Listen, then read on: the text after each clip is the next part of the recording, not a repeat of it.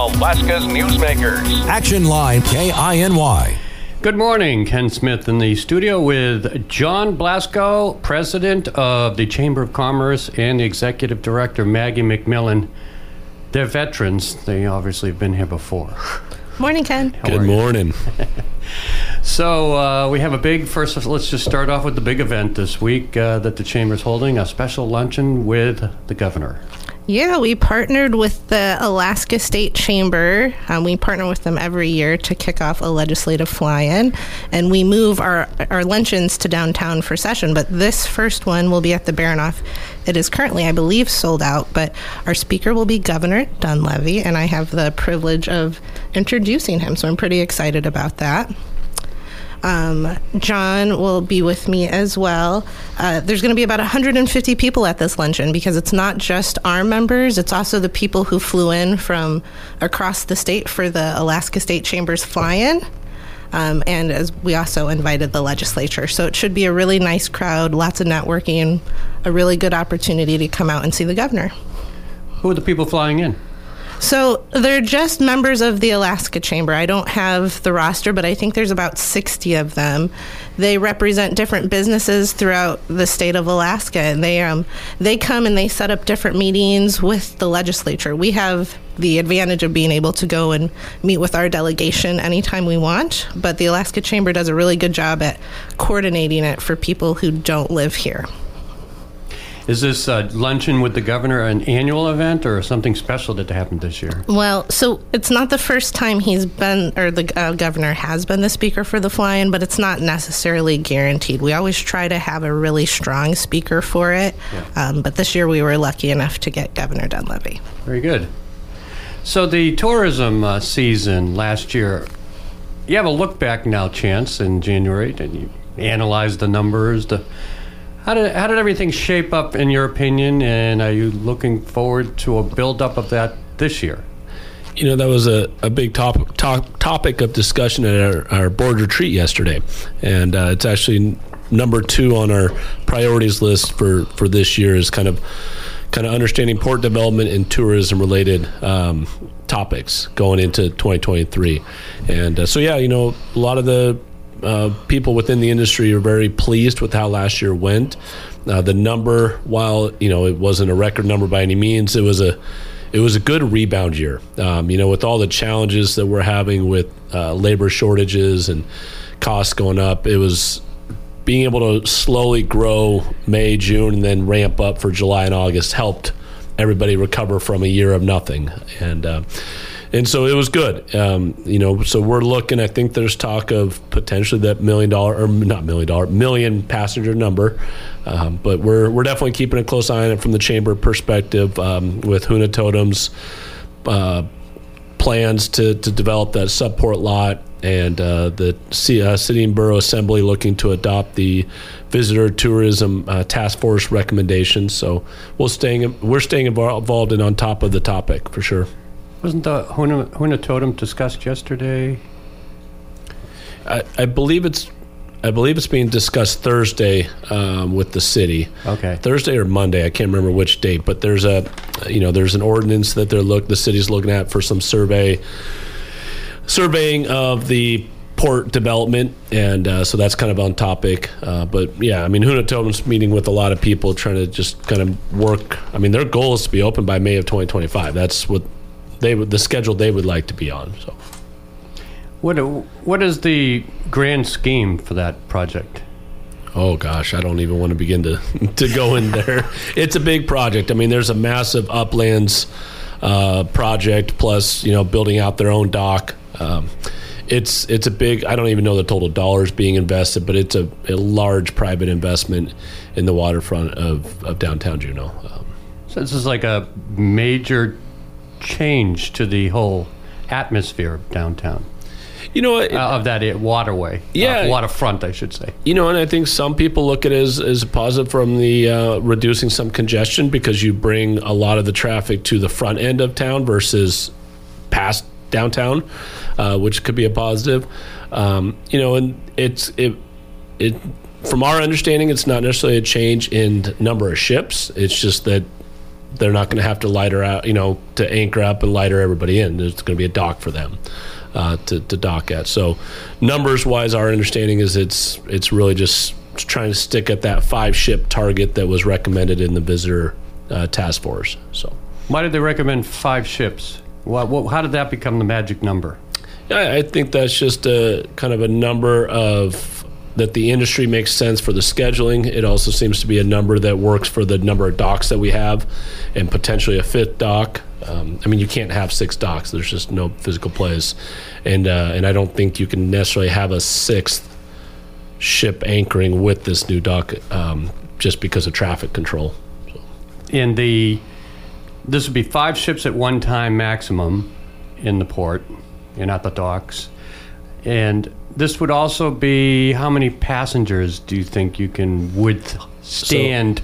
Because I was talking to you off air last year. Sitka had five ships for the first time docked. Mm-hmm. Some were lightering, some were docked, and it was pretty crowded. It was pretty overwhelming for businesses, uh, you know, which is a good thing in some respects. But you were waiting in lines to get into restaurants, and the streets were packed. Yeah, you know, and Skagway had their landslides that impacted their docks. So Sitka saw a lot of additional ships because of the relocation. Um, Did Juneau? uh, not Juneau because those stops come after us, um, but Huna and Sitka both did. Um, but it uh, there's no you. I don't believe legally you can put a limit on passengers, um, and so obviously it depends on the size of the ships. And when we say five, uh, that's being recommended by the task force. That was recommended by the task force. It's the five five large ships, which is 800 passengers or more. So it would not affect the smaller um, uncruised type operations that would still come into the area. So, um, but yeah, no, I mean I think they're still looking. You know that to uh, looking at a million plus for potentially 2023 2024 passenger million, million count people. Yep. Spending money.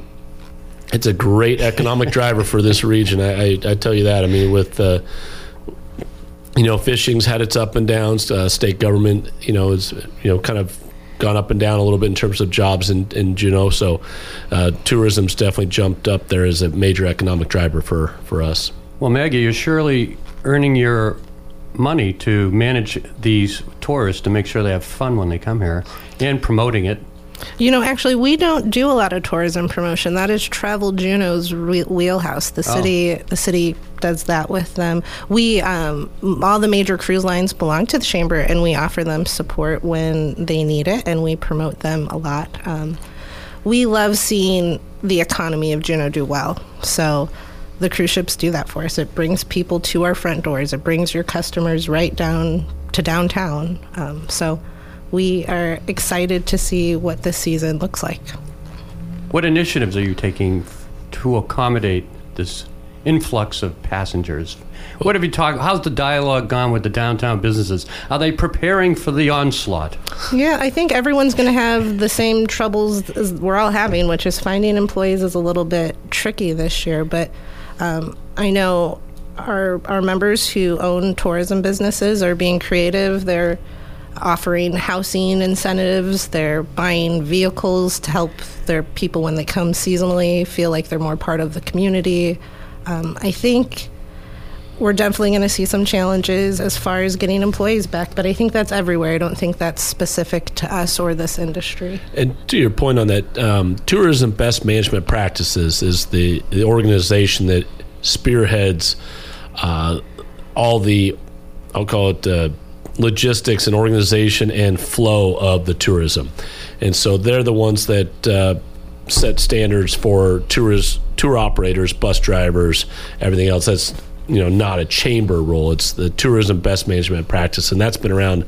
I want to say since the, the 90s. I mean, it's it's a really strong group um, organization that is making sure that the the tourism impact doesn't ruin the you know local impact. You know, local residents enjoying their own hometown. So yeah, it's busy downtown, but um, you know it's you know I can't imagine a world without them. Uh, I think the economic decline on this community would would hurt. So, yeah. So no, I think tour, tourism best management practice, Travel Juneau, uh, Downtown Business Association. I mean, everybody's working to make sure that the tourists get a great experience, the businesses are set up for success, and, and locals still can love Juneau the way they do. Would 1 million passengers be the record for visitors? No, I believe 2019 was about 1.3. So. Okay, so you're used to it. Yeah. Yeah, and we have so many awesome things for our visitors to do when they get here. We have so many companies who've stepped up and bought more buses, more boats to try to to make sure our visitors are getting down out of the downtown core and seeing more of Juneau, which is important and not just benefits the downtown businesses but our entire community. Very good. I'm talking with John Blasco, president of the Chamber of Commerce in Juneau, and Maggie McMillan, the executive director here at Action Line. We'll be back with more discussion. Business is good and looking better for the city. Action Line continues. KINY. Welcome back. Action Line Ken Smith in studio with John Blasco, president of the Chamber of Commerce in Juneau, and Maggie McMillan, the executive director. Hey, let's bring people here to work, but where are they going to live? yeah, the old housing challenge, right, of Juneau. Um, of anywhere in Southeast. Yeah. No, it is. Uh, you know, the no, the geographic nature that we live by here, um, but also the cost to build. So yeah, we um, you know, Chamber had its board retreat yesterday. Uh, we do an annual retreat, get together, and we actually start by meeting with the city, kind of hear what their kind of priorities are for the year, and and give them an update on what the chamber's priorities are looking like for the 2023 year. And uh, housing fell uh, right again at the top of the list, but North Douglas Crossing is was first on our list, kind of mainly because of the timing of potential funding for that project, and. Um, and also, you know, there's been a couple incidents incidences with the Douglas Bridge over the last couple years that growing concern over safety for Douglas Island residents. But uh, North Douglas Crossing is is on there. Um, port development and tourism, as I mentioned earlier, which includes potential icebreaker from the U.S. Coast Guard being stationed here, and also the NCL pro- uh, Huna Totem project for downtown. Housing, um, you know, so we created a a subcommittee within our chamber uh, organization called the Housing and Development uh, Committee, and really what the focus is is we're bringing contractors uh, within Juneau to the table, trying to work through some of their challenges and issues, and then on a quarterly basis we meet with the city planning and development to to kind of bring everybody to the table as to what are what are some things that are inhibiting development uh, for new housing and, and, what are the things that uh, developers can do to improve and just kind of get everybody together to kind of really make sure that we're able to grow housing the way we need for our population to grow. Um, you know, we've kind of had a stagnant population for quite a while now, and we obviously have a summer influx of employees that are needed to help run all our businesses. So, improving housing is important. Um, you know, and also making sure there's enough housing for legislature and other big events. You know, conference Ironman, for example. You know, we we ran into housing challenges with that last year. Um, a couple other uh, key priorities for us is you know the property assessment uh, process, which was a big issue over the last year and a half. Um, childcare continues to be a challenge everywhere you look in the nation, but uh, Juneau's really facing a, a crunch right now um, with I, I, believe one child care facility recently closing, and and we're just got to make sure that there's child care because if we don't have child care, we don't have people working.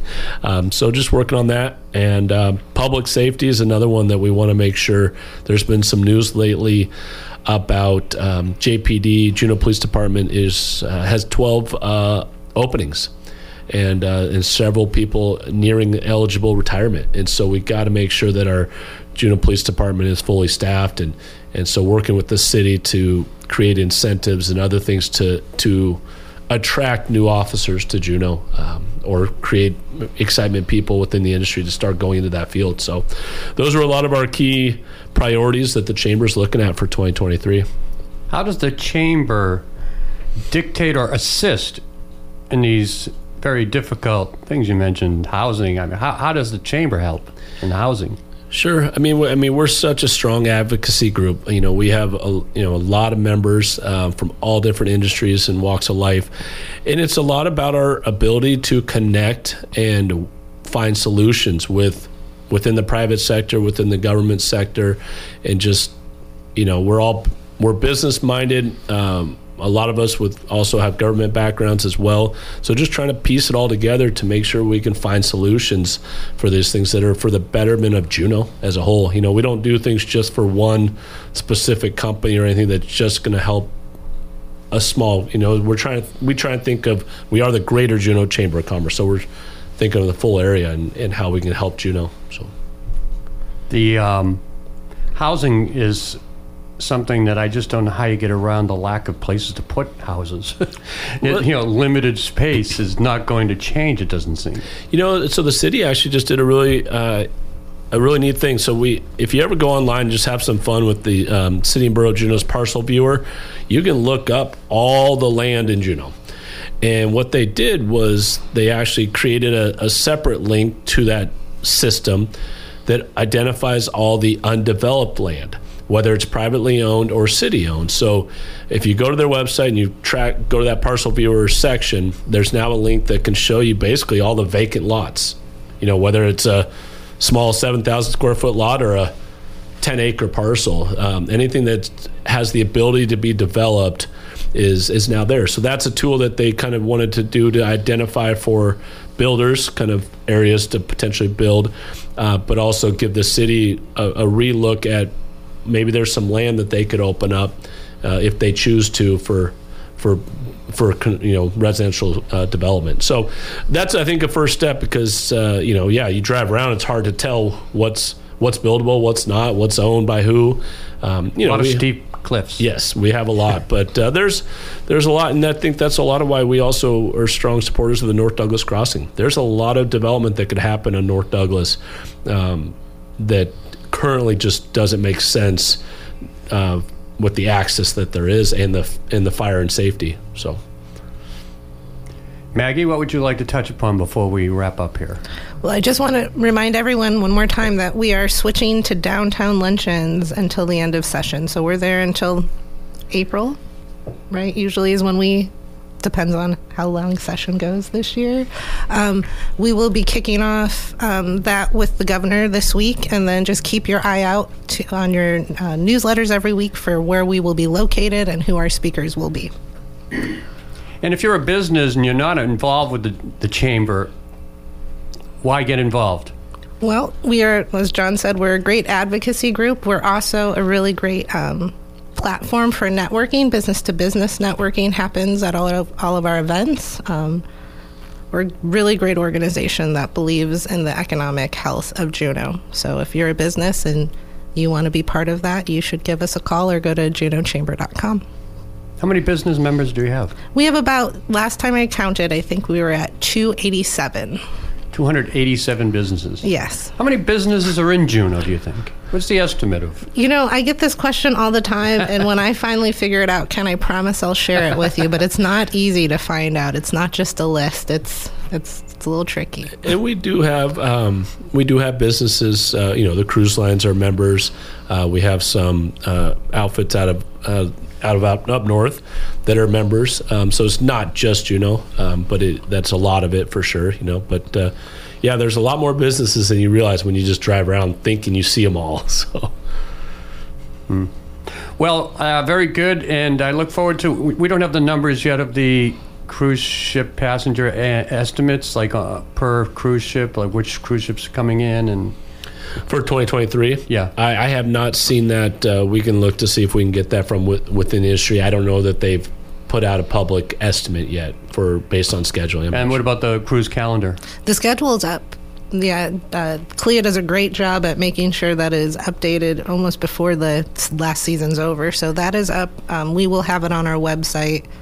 And uh, but if It's you- not there yet. It's not there yet. We're not. We haven't switched out of holiday and into spring season. But when we switch into spring, it goes straight onto our homepage. Yeah, that's always helpful, especially for businesses trying to plan.